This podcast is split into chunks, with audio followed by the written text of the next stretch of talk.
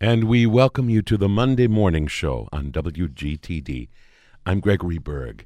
For this President's Day, I'm very excited to share with you an interview that I recorded with a Pulitzer Prize winning author, Edward J. Larson, responsible for a number of different books. He won the Pulitzer Prize for his book Summer for the Gods, The Scopes Trial, and America's Continuing Debate Over Science and Religion also responsible for uh, other fascinating books such as A Magnificent Catastrophe, The Tumultuous Election of 1800.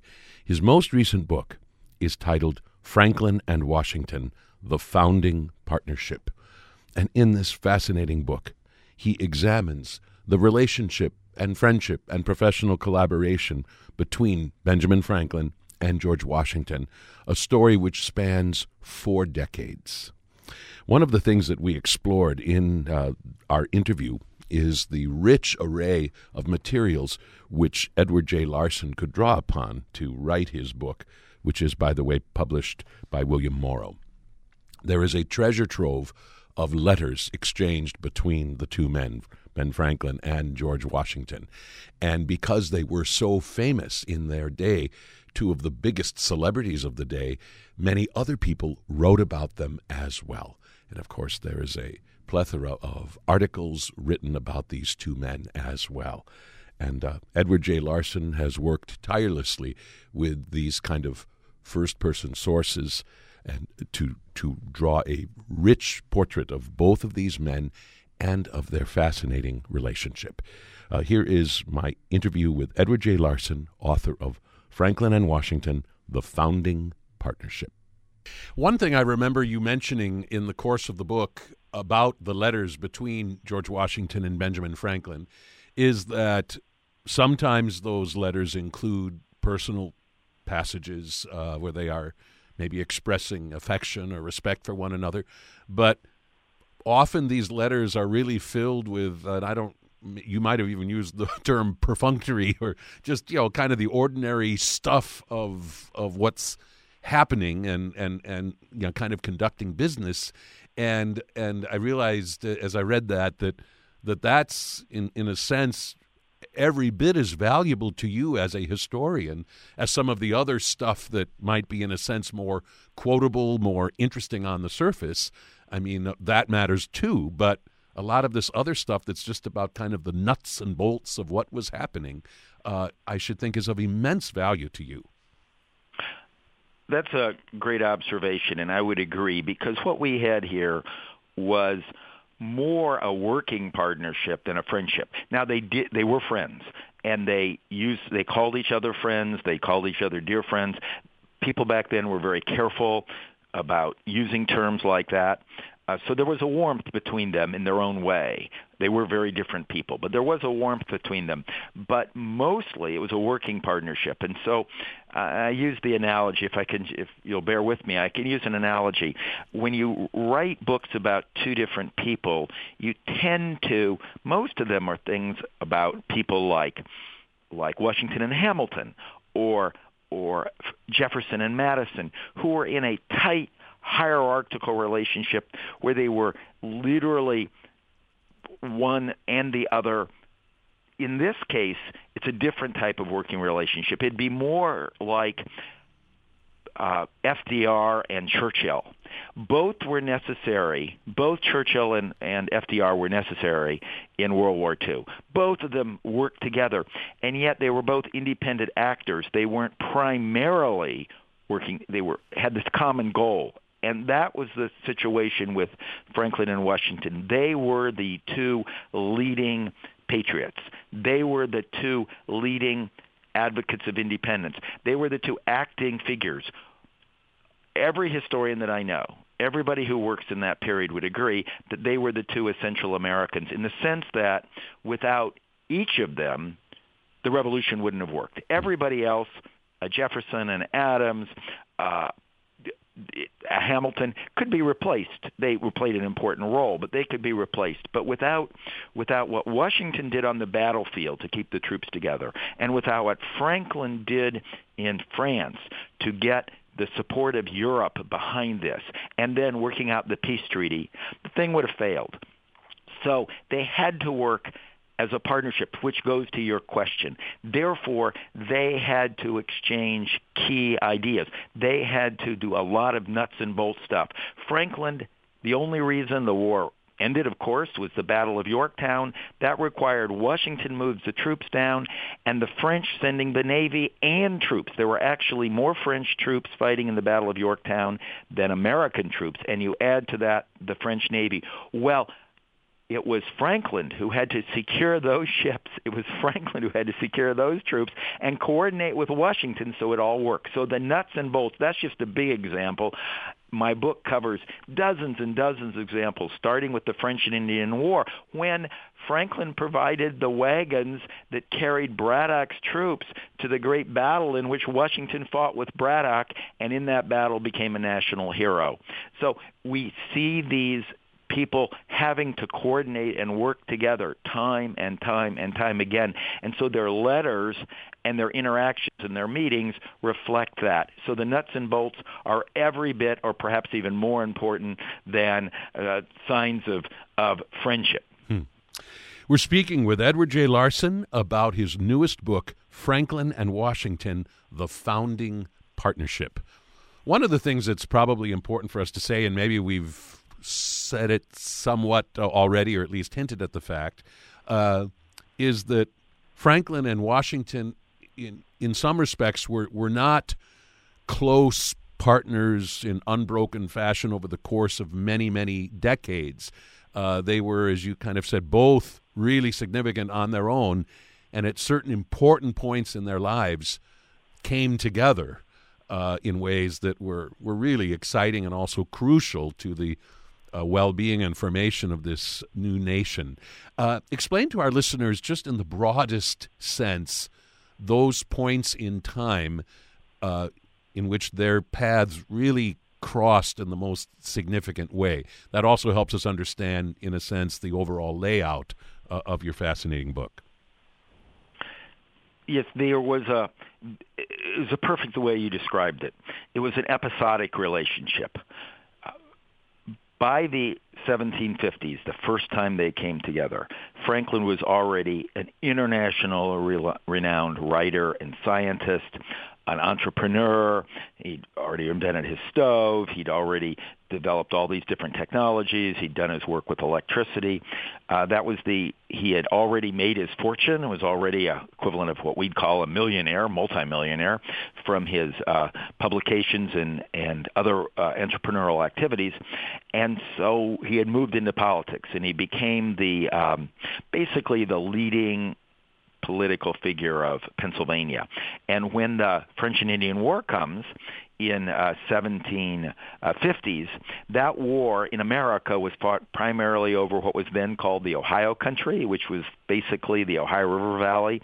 When the French had moved down there and tried to take it, that area was claimed simultaneously by both Pennsylvania and Virginia because the way the colonial cl- land claims were messed up. And so the French recruited the Native Americans to fight with them, Franklin was put in charge of the military of Pennsylvania to defend the Ohio country.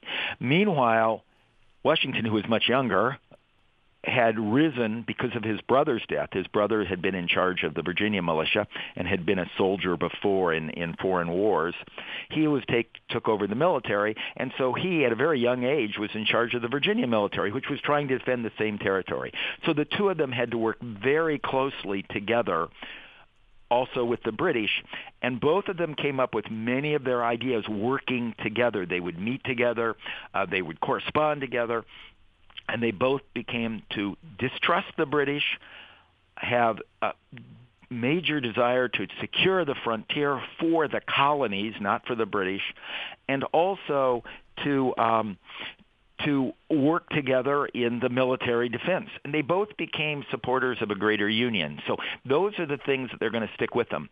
Then the war ends, they break apart, and they don't come back together physically until the Second Continental Congress because Franklin has gone off to Europe to negotiate for the colonies again with the British. Uh, Washington has gone down to his build. His brother has died, so he's taken over the plantation and he's trying to build up his plantation. But they come together in Philadelphia and they work extremely closely, beginning in 1775, both as advocates for union both are advocates of independence. They serve, they're the two most famous because Washington was a war hero and Franklin was a great diplomat by now. They get appointed they're viewed as the two most important delegates at the Second Continental Congress. They're appointed to all these committees together, all the war committees, the diplomatic committees. Then Franklin pushes for Washington to be head of the troops, and so Washington goes off. But to the troops in Boston and the American troops, but Franklin is head of the committees dealing with the troops, so they meet all the time together. They get together in Boston, they get together in in uh, New Jersey until we declare independence, which both of them supported. Franklin, of course, co-writing the Declaration of Independence, Washington supporting it completely. Then Franklin goes over to um, as our diplomat to Europe, and suddenly they're working together at a distance, back and forth, coordinating the revolution during the, the revolutionary period. After the revolution, they both go home.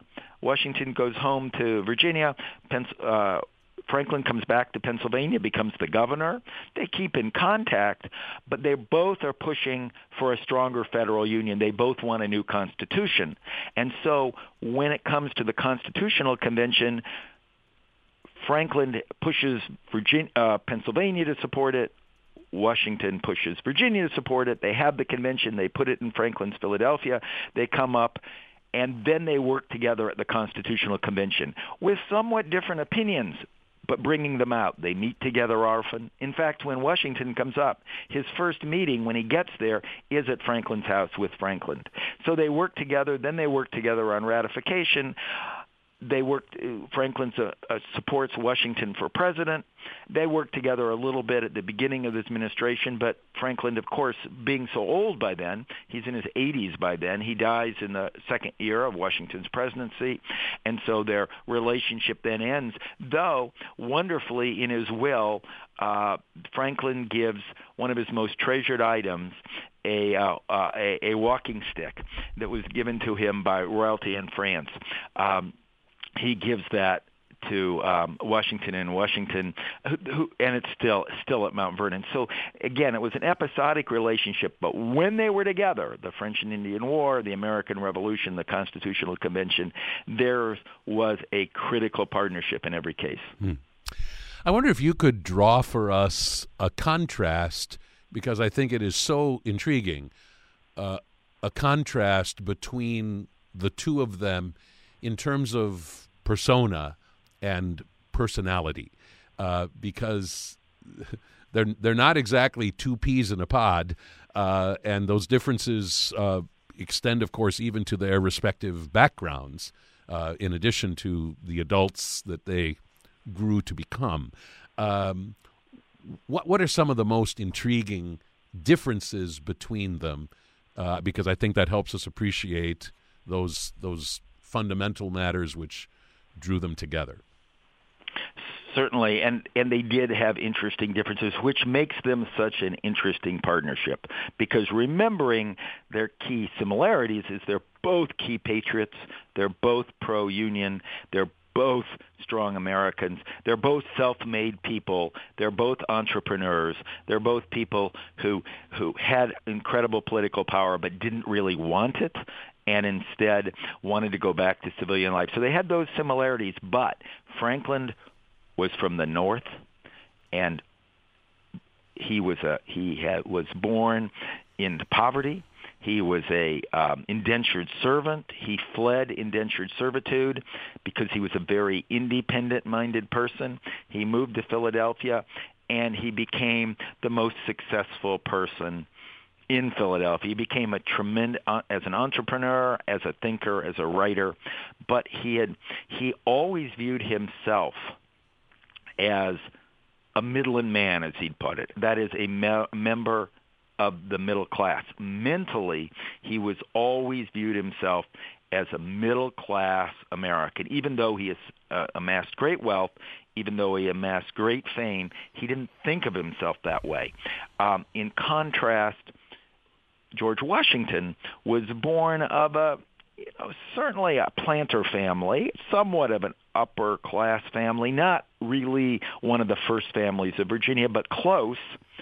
And his, but he was the the he was born of the second wife, and the first wife who had died, their children um, would inherit everything back there. And that's the way Virginia worked. So Washington, even though he was born into some affluence, it was uh, the Mount Vernon was a was a uh, was an overused, worn out tobacco plantation. So, you know, this was the type of area and the type of place that even if you got to inherit it, if you weren't really clever and really resourceful, you're on the slide down.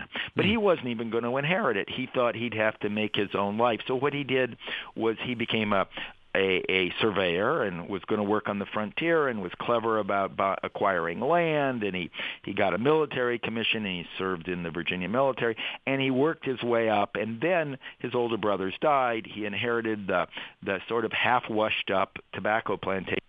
But he's smart and he changes it into a wheat farm because he figures out how you can make a lot of money on wheat. And so he has a slave plantation, a plantation with over 100 slaves. And when he moves up, he gets himself elected to the the state legislature, a colonial legislature called the House of Burgesses. He begins to make the connections. He marries well. He marries a very wealthy widow, uh, Martha, who brings in uh, 200 more slaves. So he has a um, really pretty vast plantation. He's very clever about investing and developing and working it.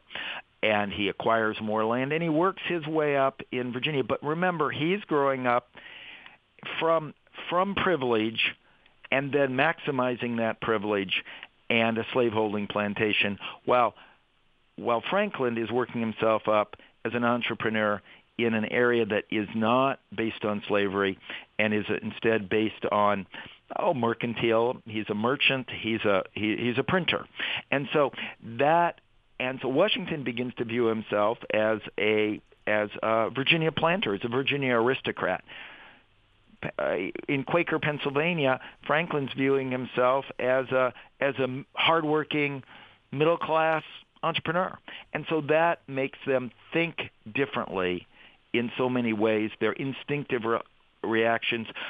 Franklin was a great, a gifted writer, America's first great satirist. In contrast, Washington was a plodding writer. I think I honestly think his letters are really quite good, but early on until until he has aides who can correct it, there are a lot of spelling errors, there are a lot of errors of grammar. He has a certain ability to churn out some items, um, but he writes a lot, and so we so so you see them as they they in so many ways they come from a different background, they think differently.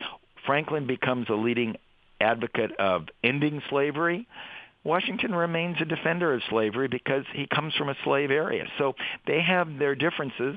Washington believes we need a powerful um, central government under a strong president. Uh, Franklin thinks, well, we need a we don't need such a strong government. Um, we let people go. Um, don't have such a strong presidency. So they have their differences that come out in at the Constitutional Convention, but fundamentally, um, they have they have similarities, they have differences. That's why I like to use the analogy more recently of a of an FDR and a Churchill fighting World War II together. They certainly had their differences, but you needed both of these viewpoints, and they respected each other.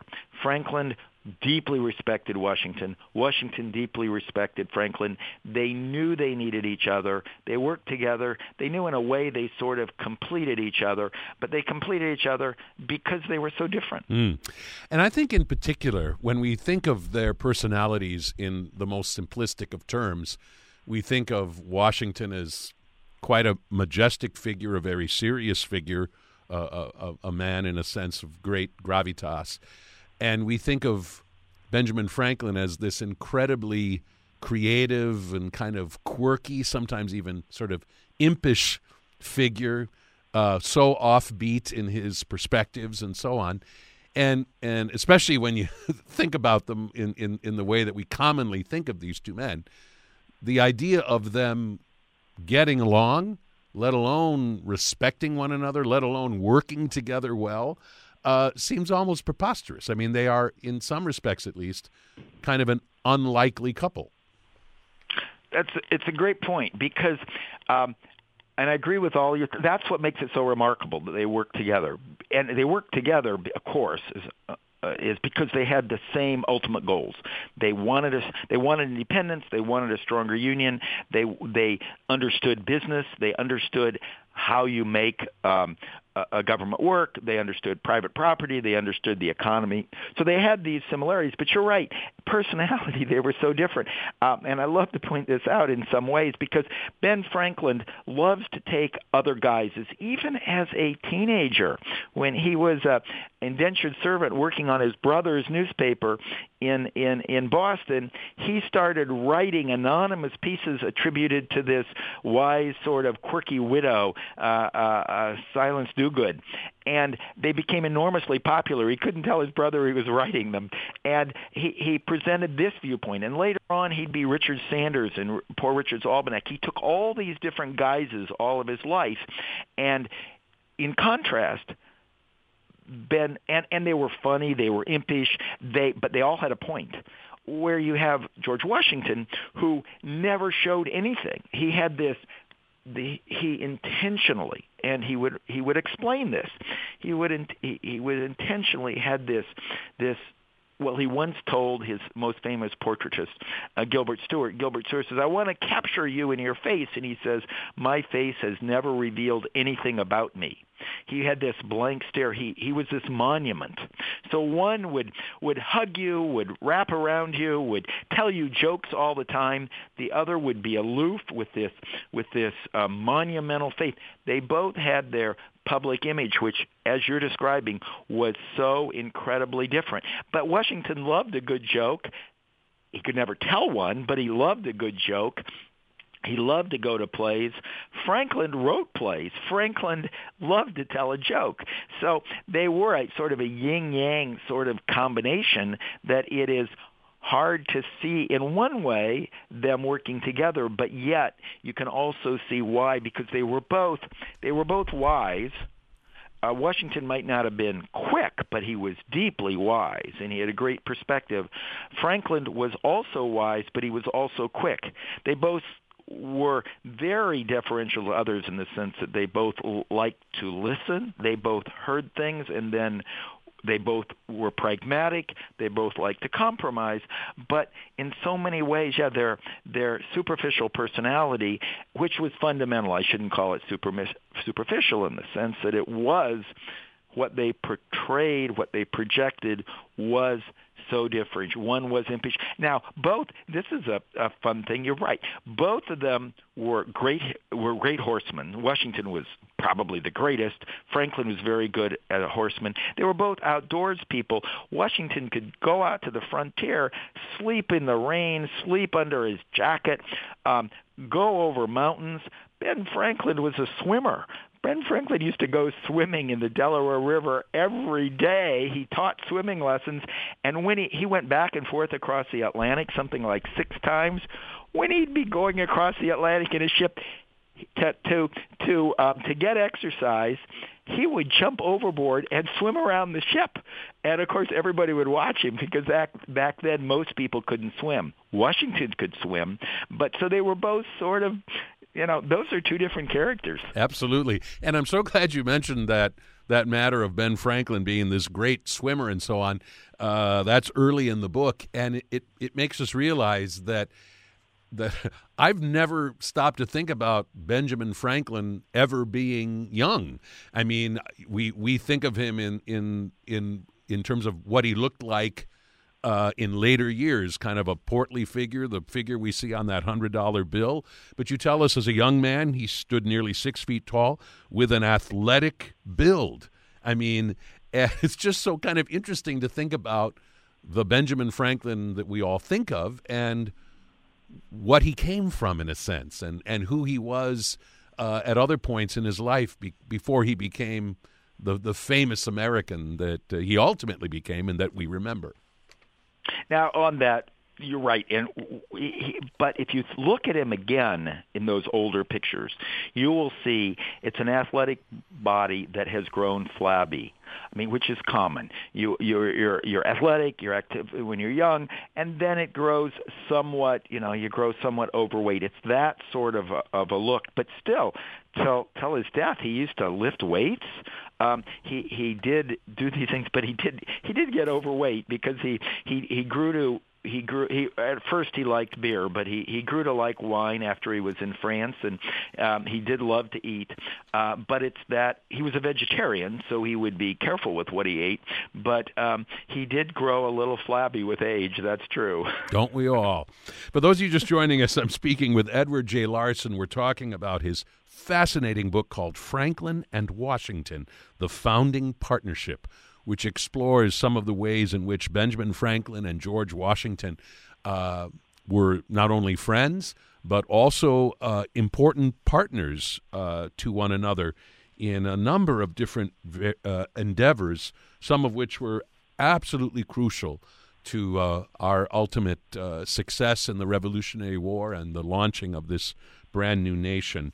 Um, I learned so much, Professor Larson, from your book uh, about these two men and their sort of uh, intersection with one another. Uh, so much that I that I did not know. Uh, one of the things that I I especially did not know, I, I had certainly read about how George Washington, one of the sternest tasks and most vexing challenges he faced uh, in leading our troops in the Revolutionary War was trying to shape our army uh, transform it from a kind of a ragtag group into uh, some kind of formidable fighting force that could meet the British. And uh, you tell us that Benjamin Franklin actually played a very important role uh, in that in that effort. Explain to our listeners how uh, Franklin was an important partner with Washington in terms of, in a sense, reconstituting uh, our fighting force. Yes, and the word there, as you said it, is a working partnership. Washington deserves enormous credit. Uh, Washington turned working with his team turned a ragtag army, as you call it, a, a 15,000 um, uh, Minutemen and, and uh, volunteers and state militias into a working Continental Army that, working with the French, ended up winning the uh, the amazing thing of winning the revolution against the strongest army in the world. But how Franklin played into it is Franklin had had his experience, experiences, charge of the uh, colonel in charge of the Pennsylvania militia during the uh, French and Indian War, had been very successful. The uh, the Pennsylvania had been attacked by the French and the Native Americans, and and Franklin figured out where you build forts, and um, he built a line of forts that successfully protected. Um, uh, Pennsylvania during that time, and so when the Revolution came, uh, the Washington, who was had led the the New York militia, and Franklin were put in charge of as delegates to the Second Continental Congress, in charge of all the military commissions and uh, committees and then Franklin pushes Washington, uh, along with others, to be the commander in chief, and then he runs these commissions. So he is sitting there in Philadelphia, arguing with the people of Phila- uh, the other delegates, many of whom have this wild-eyed idea that oh, liberty will win. We can just let these volunteer militias do it. And he says, you can't. They won't do it. They, they you know, they are. They can come and go at will. Um, how you need a real army. I've worked with the British Army. I've seen the British Army in London. These guys are tough. We need a disciplined force. We need people with long terms of service, not ones that can come and go at will, not that serve for one year. No, we need a set Continental Army with at least three-year terms of service or the duration, three years or the duration. And Washington, of course, agreed with all this because he was leading these troops. The, then the army was based in um, in Massachusetts. They moved up there because the British were in Boston. And so Franklin is pushing the pushing the Continental Congress to to have longer terms of service, to actually pay the troops themselves rather than the states. Uh, and he then is um, goes up and meets regularly with Washington. He meets with them in in in in Massachusetts. He meets with them in um, in New Jersey. He goes up and sees the troops during the invasion of Canada. Uh, so he's there, even though he's in his 70s. He's going all these places in these rough terrains and writing them about them all. He has he's sleeping on the floor and and um, um, with and in the war conditions. And they're pushing hard to reorganize the army. Now Washington is Franklin knows what's needed. They're they're talking together. Washington is implementing it. Washington knows what's needed. So they're working together then to do it. And then when Franklin is then moved to become the chief diplomat in Europe, he is the one who gets the key players from Europe, the people like Lafayette, the people like um, the the Polish uh, uh, different uh, generals and colonels who go over there and end up being the European uh, experienced military men who, when they get back and are with Washington, uh, von Steuben, training the troops, coming up with the discipline ma- matters. These are people that what Franklin found and sent a letter to Washington. I have this person. Uh, here's the letter of introduction to von Steuben, to Lafayette, and you could just go on and on and on. So Franklin, and then Franklin would be meet with the generals in. Um, in France and go over Washington's plans and send notes back to Washington about their ideas. So right through this whole process, Franklin realizes what is necessary to to beat the British. That doesn't in any way diminishes Washington's role of executing it and realizing it, but they were they stood shoulder to shoulder. They had exactly the same ideas of what was needed to win this war. We need a disciplined continental force. We're not going to do it with a bunch of of uh, volunteers. They they will break. They won't stay. They won't they won't survive the the mount the um, the Valley Forges and the the uh, the Morris towns of this life. We need we need an army, and mm. both of them realized it, so mm. they worked together. This portion of the book is is so fascinating, and I wish we had time to delve into all kinds of different matters. One of the most interesting being uh, kind of the question of what made Benjamin Franklin such a wonderful, gifted diplomat, and of course, the crucial role that he played in forging an alliance between this fledgling America and uh, and the nation of France, which uh, that made a, a, really big difference. I want to very specifically ask you about uh, the year of 1781 and what you term as the momentous events of 1781 and the fact that Benjamin Franklin had as much as anybody to do with what happened in 1781 when things began to turn around. What was the most crucial role that Benjamin Franklin played at this point, and what was the state of affairs at this point in time? By 1781, the revolution, when it started, was at probably its low point. What you had was you had the Congress squabbling and getting nowhere. In fact, they couldn't even get a quorum to get anything done. They literally could not have a quorum for the Congress. They didn't have any money. They were bankrupt and deep, deep in debt. And you had the troops. The troops hadn't been paid. Literally, the troops were not being paid.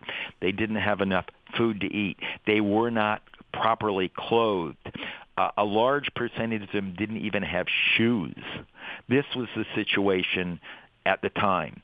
Washington was doing everything humanly possible. His dignity was critical.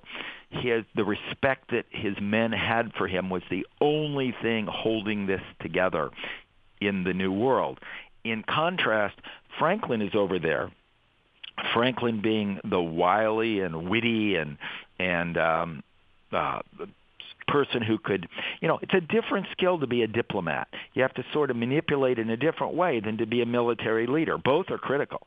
So Franklin's over there trying to work the French. The French, he had already, several years later, secured an alliance with France. But how far is France going to go? France themselves are having financial problems. He's constantly getting more money from them. It's only this money that's coming from France, these loans and gifts, some of them gifts, some of them loans, in huge amounts of money, that is the only source of money keeping the American government going because they're not able to get anything from the states. The states aren't giving any money to the central government. The central government, Congress can't impose taxes. So their only money is the money trickling in from France. France is also sending, he gets France to send clothes, uniforms for the troops. He gets them to send um, milit- guns and other military aid, ships that the American could use for their navy. He's working to get those troops. And then he's trying to get them to commit a major fleet. Now, France, meanwhile, is fighting the British in the Caribbean for the colonies because, of course, once France joins in an alliance, they're fighting the British, and so they're having to fight not only in the New World, not only in the American colonies, but in their they had colonies in in Asia and they had colonies in the Caribbean. So the French are pulled a lot of different ways to defend their territories because the British you know, they're fighting the French, so they're invading French islands in the Caribbean. They're invading French territories in in uh, the Far East, and so finally, um, Franklin is saying we need these troops just for a little bit. One big battle might do it, and so he manages to convince the French to send the troop, send the fleet up send the French fleet up from the Caribbean for one rendezvous with Washington he'd already gotten troops over there, and it's that rendezvous. It's the French fleet coming up and blocking the British Southern Army. They have two armies in America, one based in New York and one moving around in the South in Georgia and North Carolina, South Carolina, Virginia, wreaking havoc in the South. It comes down to the coast for resupplies. The French Navy comes north from the Caribbean. The American Army under Washington's brilliant leadership, leaves the engagement of New York, where they're engaging the British troops up in New York, moves it south, gets the French army, which is also then up in the north, to come south. And so you've got the French army, the American army, and the French navy catch. And together they have three times as many forces as the southern British army under Cornwallis, they catch, they capture, they trap Cornwallis's army, and Cornwallis's army, which cannot re- be resupplied at Yorktown because of the French Navy, which drives off the British Navy, they have to surrender, and with that surrender, basically the British give up. Mm-hmm. They've this is their second major defeat. Uh, they lost Saratoga years before. Now they lost Cornwallis, and they finally say, uh, this is just this is an endless war, and the British people, the British Parliament, finally decides we're not going to be involved in any more endless wars. We can appreciate this as Americans how we feel today about endless wars in the Middle East. That's how the British felt, and they just said we're pulling out. Hmm. Well, that is not the end of the story, of course. Uh, just because there is in a sense, victory of the in the Revolutionary War does not mean this new nation can be successfully launched. To do that means the the framing and ratification of the Constitution. And I think a lot of Americans do not begin to realize what a difficult process this was to form the Constitution and then to get it ratified. And in both of these matters, uh, George Washington and Benjamin Franklin were critically important. And and this is where some of their differences also come to light. The fact that they did not agree on everything and including crucial matters like what should the new executive leader of this country what what kind of a office should that be? how, what kind of power should they have? And other matters related to the formation of a new government from scratch. Uh, just, uh, I mean, I guess it's just a matter of summarizing, but uh, just give our listeners a, a, sense of how important Washington and Franklin were at this critical stage uh, in the formation of this new nation? Both agreed. Washington and Franklin both agreed that America could only protect individual liberty and remain independent if they were unified. They, uh, whether or not it's true, they both believed it. They both believed that um, both they fought the revolution for individual liberty. Both of them believed in individual liberty. Both believed in they both were proud Americans who wanted to maintain American independence. They saw the 13 squabbling states each fighting each other, each with their own self-interest, many of them beginning to conspire with European powers. They thought this whole thing was going to collapse without a stronger union. So on that they agreed, and they agreed on the essential elements that this union had to have. They believed that there needed to be a national market economy, and therefore you had to have a central government with control over interstate commerce and international commerce. Back then, all 13 states had their own economies, their own their own money, their own. Um, they could set tariffs against other states. I mean, you know, it was a it was chaos, and therefore the result was economic deflation or deflation, or basically economic. The the economy was collapsing. So they also believed you needed one strong central government and control of foreign policy, not the 13 states. They need to be foreign policy. You needed a national army and military. You needed a unified economy. Those things had to be centralized and let the states only deal with whatever was a matter of local state interests like education or or or or, or different matters like that. So they both had the same set vision, and they thought they they looked at what was happening and they thought the whole was collapsing. So they wanted to have a new constitution, both of them. And they both pushed for a new constitution, and then they both went to Philadelphia. Well, Franklin was already there, of course, but they both were there. They both went to the, the they both were delegates, and they at the time were the two most famous Americans, hands down. They were the only two national celebrities. Everybody else was local. Jefferson might be known in Virginia, Adams might be known in in Massachusetts. Massachusetts. Hamilton might be known in New York. But Franklin and Washington were famous throughout the colonies. They were viewed back then as the two main architects of our independence. And so their credibility was needed because, of course, Americans, just like today, we believe in the states. We believe in local rule. We believe in states' rights. We're suspicious of centralizing power. They said the British had ruled over us. We don't want to have a strong central government unless it's with people we trust. And so Franklin and Washington had to work together.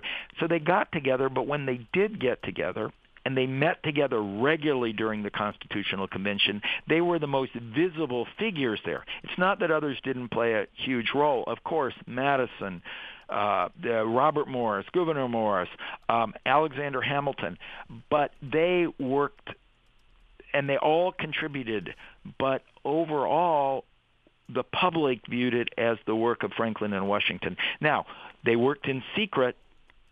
Of course, we know, know now because there were notes kept, but the public didn't know. It was like a black box that worked for four months to produce this Constitution, and out it came. We now know where they differed because they ended up, both men believed you needed to compromise, you needed to work together because their main goals was preserving individual liberty and national sovereignty and and developing the West, building making taking the West back from the British and the Native Americans and and opening the West for settlement. So they had these three shared goals. How they got there, Franklin Franklin distrusted. He'd worked with the British monarchy. He'd worked. He distrusted a strong leader. He would he would have wanted what we would say as a parliamentary democracy. He had been served three terms as he was then serving as the president or governor of Pennsylvania at the very time of the convention. He was in his third term, elected unanimously to that job and but that was much more like a parliamentary democracy. He was more like a prime minister, and he made that situation work. Washington had been a military leader. He was used to a commander in chief, and he thought we needed that sort of a president, um, a president who would be an elected. That is, he is Republican in the sense that he is elected. He believed that he should only serve a period of time, not for life. So therefore, he would believe in one term or two terms, and that's all he would expect. But still, it needed to be a strong leader like a commander in chief. And so they had their differences over the power of the presidency. And on those issues, Washington mostly won. Where they agreed on a stronger central government, they both got what they wanted. On the presidency, because Washington was going to be the first president, his ideas, concerns for a strong leadership basically won, and Franklin basically lost on the power of the presidency, though Franklin did get certain things. He got the power of impeachment. Um, he thought we've got to at least let Congress be able to impeach the president, so he got impeachment powers, which weren't, uh, which Washington, you know, went along with. He was not worried that he'd be impeached. He went along with, but they were Franklin's ideas. Franklin also wanted term limits.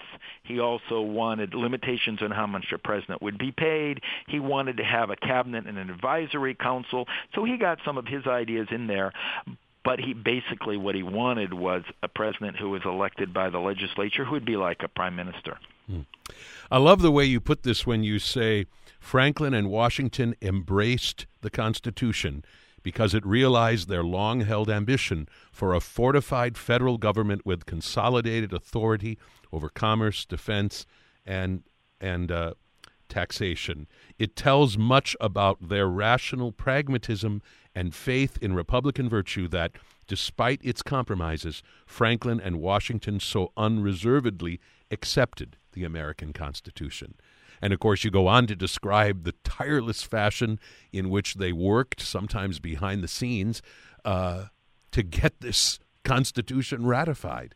And uh, that in and of itself is quite a journey. But I think we'll leave it to our listeners to explore that on their own, that and much more in your fascinating book titled Franklin and Washington The Founding Partnership. It is published by William Morrow and the author, Edward J. Larson. Edward J. Larson, uh, I can tell just from reading this book why you have a Pulitzer Prize on your shelf at home. Uh, and uh, I, I, congratulate you on an absolutely marvelous book, and thank you most sincerely for being part of the morning show today. Thank you so much for having me. It was truly delightful, and I, your questions were magnificent. Thank you so much.